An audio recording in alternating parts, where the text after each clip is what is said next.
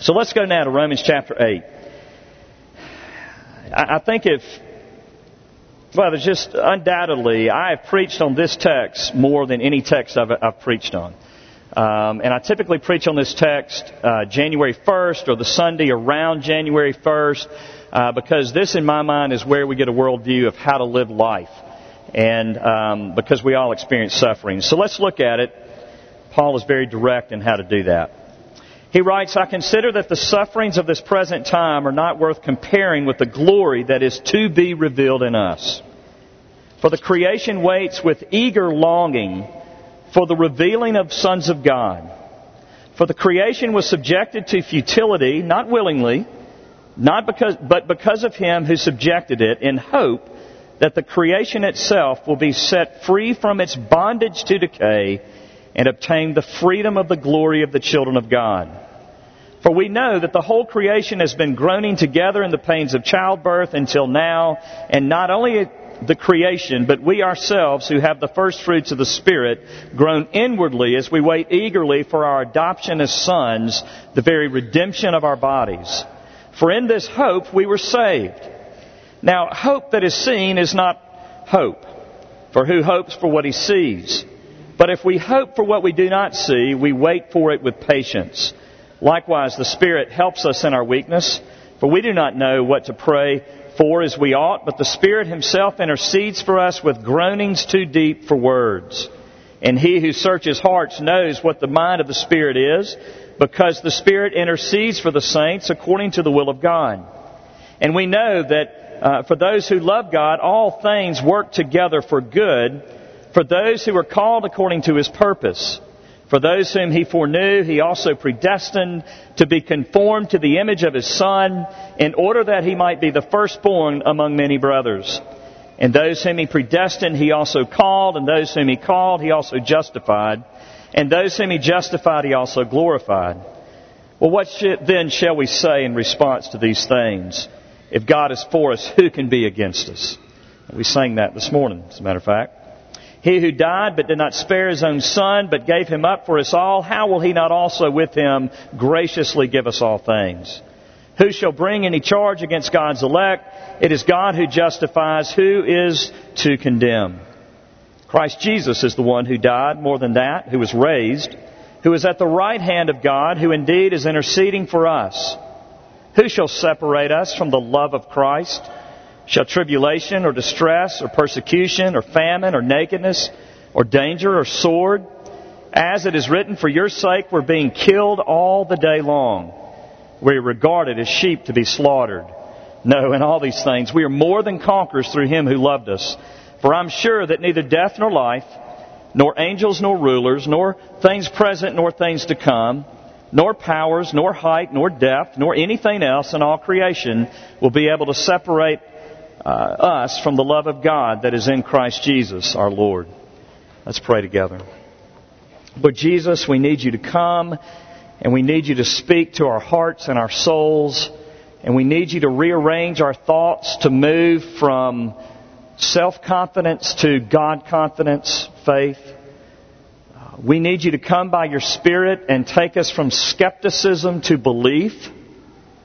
We need you to come and and take us from self reliance to God reliance.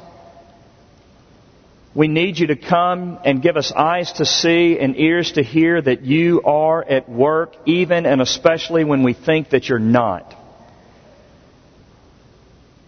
And oh God, we pray that you would come and you would dispense your mercy and your grace to us in ways that we cannot. May we fall in love deeply with Jesus in response to his deep love for us.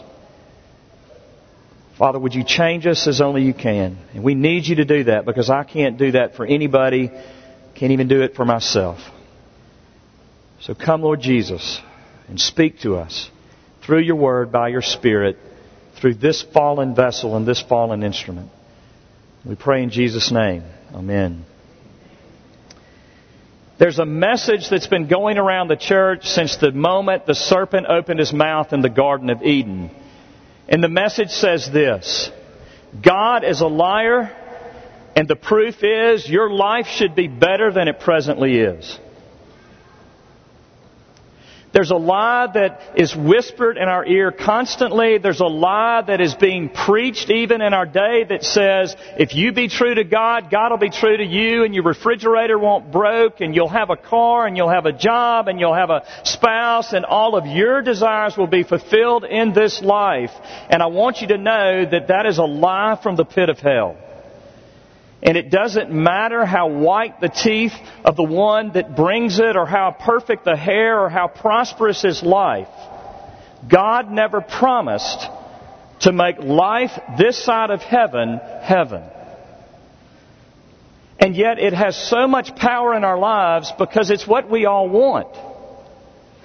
We want redemption now. We want glory now. We want heaven now. We want everything to be smooth. And there's something in us that says, God, if you really love me, then you would make that reality now. And because you're not, you must not be real. There's something that, that our hearts just latch onto in that message. Because we were made not for what we experience. We were not made for this world that we live in. We weren't made for the fallenness and the brokenness and the death and the struggle with sin and, and, and the, the, the, conflict in relationship and all the junk that we deal with on a daily basis. We were not made to live in the world in which we live in the state in which it is. And yet we were made for God. And we can't live without God. It doesn't matter how far we run. It doesn't matter how much we push against Him. We were still made for God. And so all of us, every human being, has to live in this reality of trying to reconcile this fallen world and our need for God. We know we should love God. We know we should give our lives to God. And yet we look at our lives and we just say the two don't add up. So how do we reconcile the two? The life that we live and the God that we were made for. This text tells us. And, and, there are three things that we need to see at least. And uh, Chris and I shot some text back and forth this week. It, I mean, we could spend 10 years in the book of Romans. We could probably spend a fourth of that time right here in chapter 8. And so I've got to go like this, man. I've got to just spread it out. So three things, even though we could say about 50 things, at least from the, these verses. But here are the three that I've chosen. And the first is this to reconcile the world in which we live with the God that we are supposed to love, we've got to believe that bad stuff happens to God's people.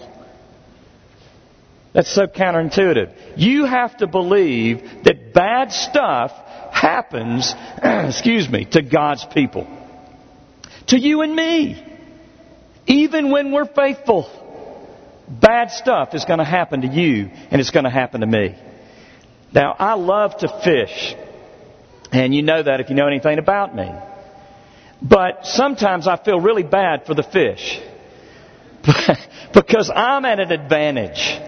You see, the stream is there, or the lake is there, and, and I'm going to use fly fishing because the water's so clear, I can stand on the bank, which is outside of their world, and I can look into their world and study them and I can plan and I can scheme and I can, I can read and I can talk to other people about the best way to deceive those fish into biting into the fly that I choose for them. The right size, the right shape, and the right color in that order.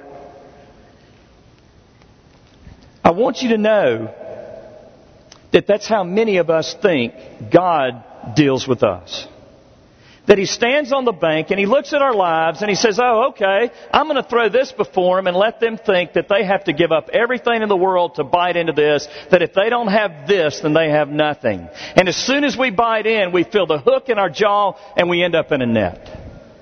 And many of us think that that is what Christianity is. It's a bait and switch. God promises one thing but gives us another. He promises life, but we experience death, right? But guess what? Paul lays that out for us. Look at verse 36.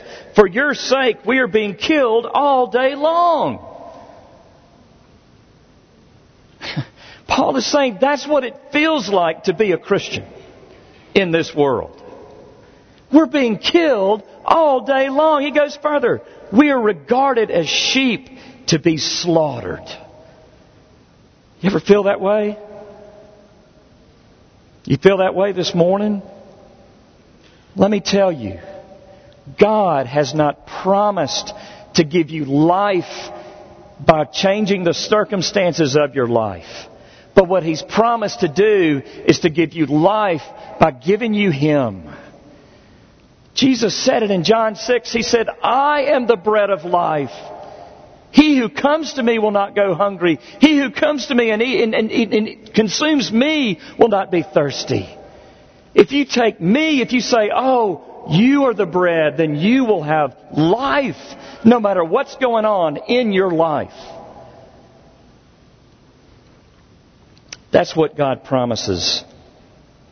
We can taste God and His goodness in this life, but this life never replaces Him as life. Jesus said this in John 16:33, "In this life you will have what? Many troubles. But behold, I have overcome the world." Isn't that beautiful? Don't look at the circumstances of your life, look at me.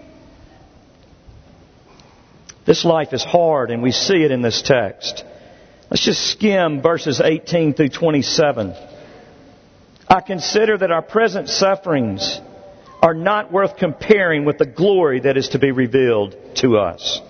For the creation was waiting with eager expectation, eager longing for the revealing of the sons of God. For the creation was subjected to futility Man, doesn't work, doesn't life, doesn't relationships feel like that? Doesn't raising children, doesn't having parents, doesn't having a job, not having a job, having a car, not having a car, having a house, doesn't it all just feel like futility? Because we've been given over to futility in this world. And he just goes on. And what Paul is saying is admit that there is futility in this world. Because if you don't admit it, then you can't hope. If you're not admitting that this life is tough, then you're not looking forward to a better life. He said that's so simplistic, but it's so real. Just look, last last uh, month, February was Black History Month. Let's just take Martin Luther King Jr. Now, why did he give up a lucrative career that he could have had as a, as a preacher? That's probably would have chosen, but, but others said he could have been a, a very powerful and influential politician. But instead, he chose to fight for civil rights, to fight for justice. And he chose to do that peaceably. He chose to do that in dependence upon God. And yet, how did he do it? How did he endure the bomb that went off at 16th uh, Street Baptist Church in Birmingham, Alabama, killing four little innocent uh, African American girls in Sunday school. How did he keep his wits about him with the fire hoses uh, uh coming down upon him and those standing with him? How did he keep the hope and keep the faith when the dogs were let loose, when the lynchings were happening in Arkansas and Alabama and Mississippi? How did he keep the focus? He said, today and what's happening today, my present circumstances don't define me, but another day does. I mean, that's how we all endure suffering. We don't, we look at the suffering that we have and we don't give into it. We say, this is horrible, but this doesn't define me. There's a better day coming, and that is the hope of Christianity. That's exactly what Paul is saying here. I consider that our present sufferings, what are your present sufferings? Name them. See, you've got to do that. If you're not naming your sufferings, you're not living honestly. You don't have to act as if nothing has happened to you. You can name what's happened to you. Because you don't have to fear as a believer because what has happened to you or what is happening to you or what will happen to you does not define you. There's another day that defines you. And that's Paul's hope. Never does God expect us to act as if this life is glory. What I'm telling you this morning is you have the right to say, I don't like whatever. I'm tired of being tired. Somebody in this room told me that about eight days ago. I'm tired of being tired. Can you be that honest? I'm tired of being tired. You know why we as Christians fall into much of the sin that we do? Because the church has become a place where we can't just stand up and say, I'm tired of being tired. I don't like my children on some days. I'm sorry. I don't like my spouse on some days or maybe for the past 10 years. I don't know. You think, you think heaven has changed by us admitting that, that we live in a fallen world and we're not dealing with it perfectly and we don't like the state in which we're in? No. In fact, God is saying, do it. He's saying creation is groaning. He's saying that the Spirit of God is groaning. God is groaning, so why isn't the church groaning anymore? Why do we have this false spirituality that says, oh, we just have to have it all together and, and act like that we don't know, you know, trouble never comes to our house because we serve the Lord. Every character in the Bible that served the Lord was persecuted, killed, betrayed, hurt, sinned. Why do you think you're different? I'm not different. We're not different. But, but understand there's a difference between groaning for something better in a new day than complaining and whining. Complaining and whining, here's the difference. Complaining and whining is rooted in hopelessness and me. But groaning is rooted in utter hope in God. I may not have a house today, but oh, I've got a home in glory. Uh, you know, my relationships may be messed up, but guess what? There's one who loves me and he knows everything about me. Do you see it? Yeah, I, I may not have a job now, but I know in glory God has made me for purpose and I will know purpose and glory. I will have a job.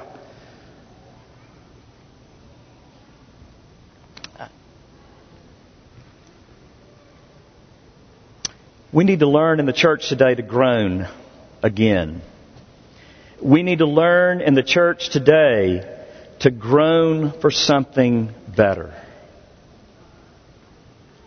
You know, there's a difference between a person who doesn't have a car and has to walk places and a person who has a car but it's in the shop and has to walk places.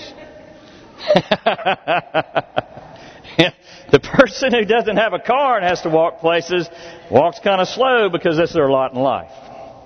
But oh, the person who does it, whose car is in the shop, they, they walk like, like, a, like a man or woman who owns a car. It's just in the shop. Are you walking like a man or woman who has a car and you know it, but it's just in the shop? you see it? You can groan, but not as men who have no hope. And then secondly, we need to understand that not only do bad things happen to God's people, but God is working all things for the good of God's people. God is working all things. The story of Joseph in Genesis is one of my favorite stories because it gives us a glimpse of the, the life of a, of a man. You, you see it from beginning to end. And you see that Joseph had a favored time in his life. His daddy loved him, favored him so much, more than any other kids, that he gave him a coat of many colors. And oh, Joseph loved that coat of many colors, and, you know, his brothers hated him for it. And so you see, he had this incredible upbringing, had this intimate relationship with his father, but then his brothers, you know, saw him out in the field one day and sold him as a slave to the, uh, to the foreigners, and he's taken off. He acts righteously and yet he's accused uh, of something falsely. He's thrown into prison. Uh, we look at Joseph's life and, and we say, okay, man, what is all that? What is that? What's the purpose of all that? I mean, why did God? God didn't have to do all that. And yet He did all that. See, the whole theme behind the, uh, the narrative behind the deal is that God is orchestrating all of this. And that's exactly what we're getting from this text is that what has ever happened to you in your life, God has been orchestrating. Rachel and I were driving to the airport in Colorado. We spent 10 days in Colorado, visited dear friends, preached at our old church. We're driving back. And, and I think it was Rachel that said, and exactly what I'm thinking is that what in the world were these five years about? Why would God take us from Olive Branch to Colorado only to bring us back to Memphis? I mean, what is God up to? And you know what? We don't know. And you know what? It doesn't really matter. Because God tells us in this passage that all things work together for good for those who love God. It doesn't matter if you understand what God is doing in your life or with your life. God does, and there's purpose to every single moment. And we see that that's what got Joseph through his life. He, he, he becomes, he, he's elevated to second in command in the land, and there's a great famine in the land, and his brothers come back. And they don't recognize him, but they come to beg food from him. And, and you know, but, but what do you see? It's interesting that as soon as they walk in the door, Joseph neither kills them uh, nor welcomes them. He reveals himself, I mean, he, he holds himself back from them. Why? Because what we see is he still misses his father so much. Everybody in here has some kind of father wound. and there it is in Joseph's life. He has all the power in the land. He can have anything he wants. His word is law, and all he wants to do is be reconciled to his daddy. This world can't replace your father. And yet at the end, when he finally reveals himself, his brothers are shaking. They're thinking he's going to kill us. And what does he say? Everybody knows it. God, you guys meant it for evil, but God meant it for what? Good. And what's amazing about that story is that God, what Joseph is saying is, is that God orchestrates evil, the evil things that people do to us, and the evil things that we do to others for good. Here's how we typically deal with the evil things done to us in our lives. We, we revolt from them. We run away from them. We blame God for them. Can you imagine what your life and my life would look like if we stood before all the evil that everything that's ever happened to us, everything that is happening to us, everything that will happen to us and say, you mean it for evil, but God means it for good. And I'm going to keep loving you. And I'm going to stay here. I'm going to stay in this. I'm going to, I'm going to keep fighting because you mean it for evil, but God means it for good. And I trust Him more than I fear you. More, you can't hurt me enough to say, to say that I hate my God. I mean, what He's saying here is absolutely revolutionary. It, it, he, he's defining how we are to look at our very lives. I was writing this part of the sermon at Holiday Ham. And the Yellow House is right across the street from the Holiday Ham. If you don't know what the Yellow House is, that's okay. But the Yellow House is that little house on a side street across from Holiday Ham where AA meetings have been held for years. And I, I, sat there looking at the Yellow House and thinking about all the stories of pain and destruction that have come through that house. And I thought these, these words just came hitting, came, came just bouncing up against me. All things, all things, all things. Every story of every child of God that's ever been told, every bad thing that's been done to them, against them, and every bad thing that they've done, all things. God is working all things for the good of His children.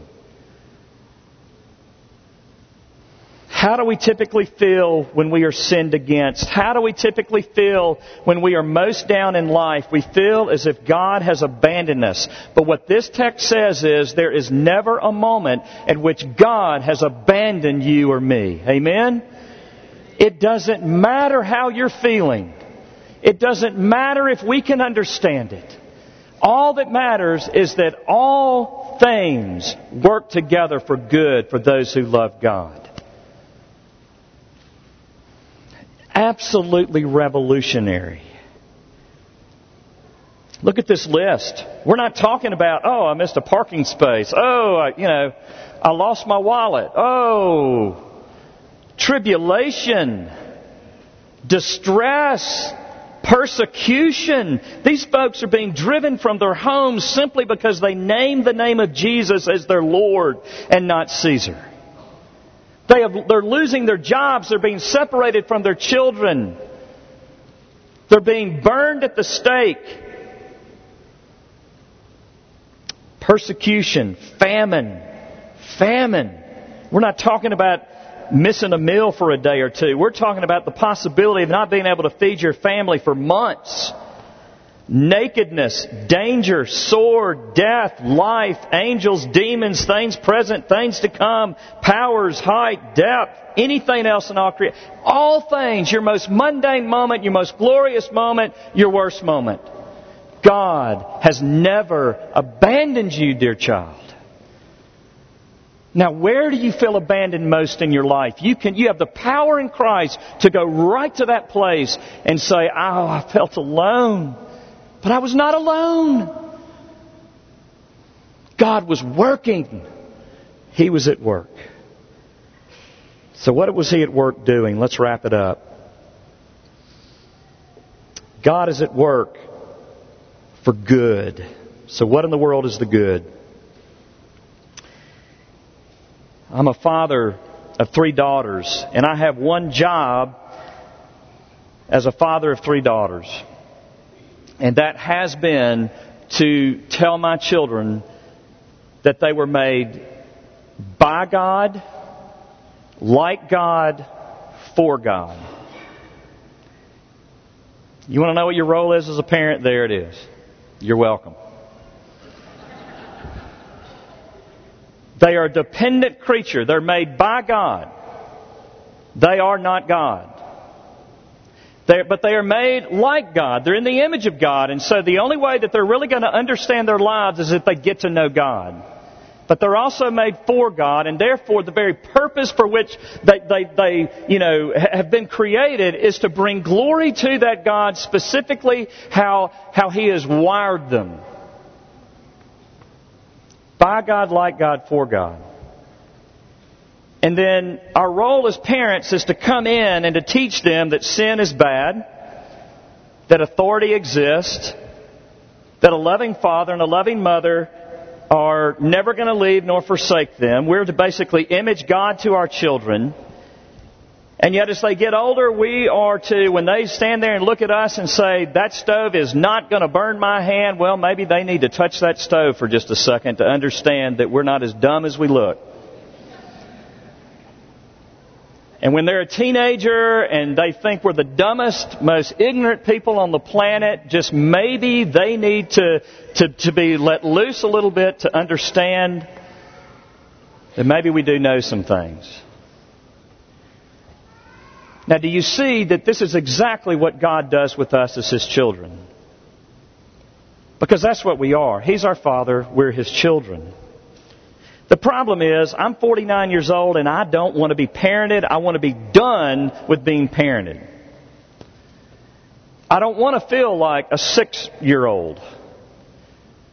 And yet that's exactly how my father makes me feel sometimes because he allows me to act like a six year old and see what the consequences are. And it's the best thing he can do.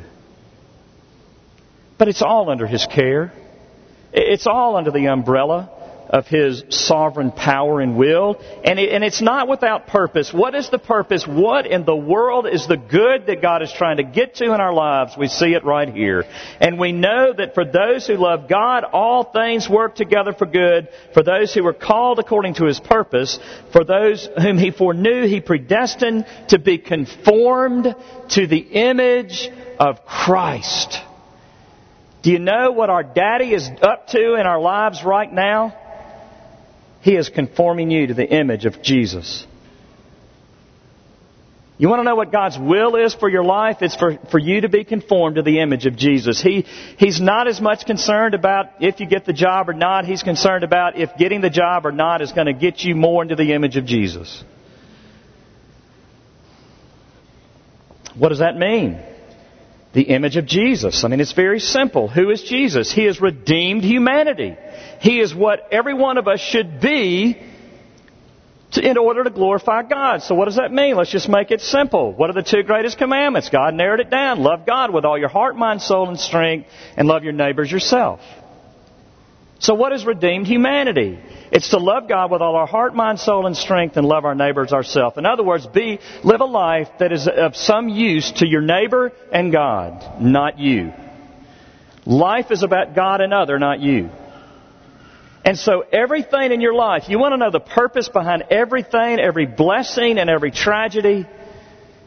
God is seeking to use that to show you that He can be trusted and you need to trust Him. He's showing you His goodness and, and, and doing that short sale on the house, Janine. He's showing you His goodness and His kindness, uh, Kenna. You got the message. That's what he wanted. He wanted you to feel so loved by him this weekend as your roommate gave you the car and I, he wanted you to feel all of that. But he wanted you to do that so that you might look in your life and say, well, what am I trusting instead of him?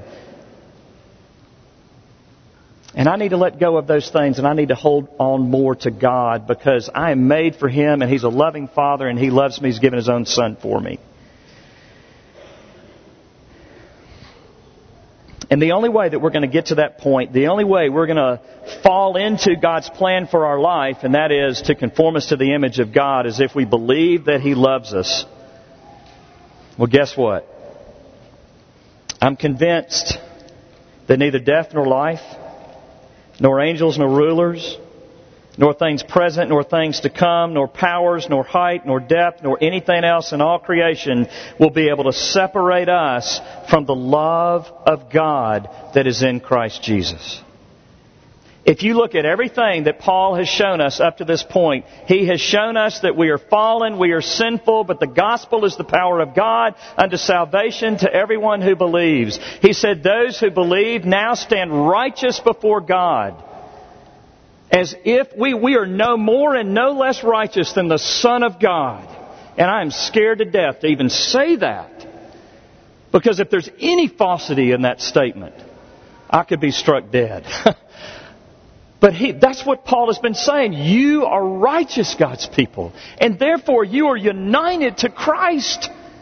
And there's no difference between you and Christ in terms of the Father's heart. And you know why it's so important to believe that? Because it's only when you believe that that you will let go of the control of your life and you will fall into His loving arms and you will say, Do with me as you wish. Do you know what true love is? It's when you find that special someone and you say, I'll go wherever you go and I'll do whatever you do. I'm yours. Well, guess what? That's what God wants from you, and He loves you first. Nothing can separate you from the love of God this morning. He is a father that you can fall into and trust. He will not abuse you. He will not play cruel tricks on you. He loves you. And guess what? He's going to finish what he started. Because those whom God foreknew, he also predestined to be conformed to the image of his Son. And those whom he predestined, he also called. And those he called, he also justified. Now listen to this. And those he justified, he also glorified. Do you feel glorified this morning? I don't. Paul uses the past tense. He doesn't say he will glorify, he said he has glorified. You know why? Because it's that certain in the Father's plan and mind. Dear friends, God has so bound you to Himself, if you're His child this morning, that nothing can separate you from His love. So follow into His arms and let Him do what He's doing in your life and look back and say, my circumstances in life, the things people have done to me are not going to define me. My God's love is going to define me. And let's come to the table this morning. If you've never believed that, then believe it this morning. Jesus is offered to you. And if you've believed it but you're struggling, believe it again. Because Jesus is offered to you. Let's prepare our hearts and minds to come to the table as we um, respond to His grace by bringing uh, His tithes and our offerings, meditating for a moment as we, as we come.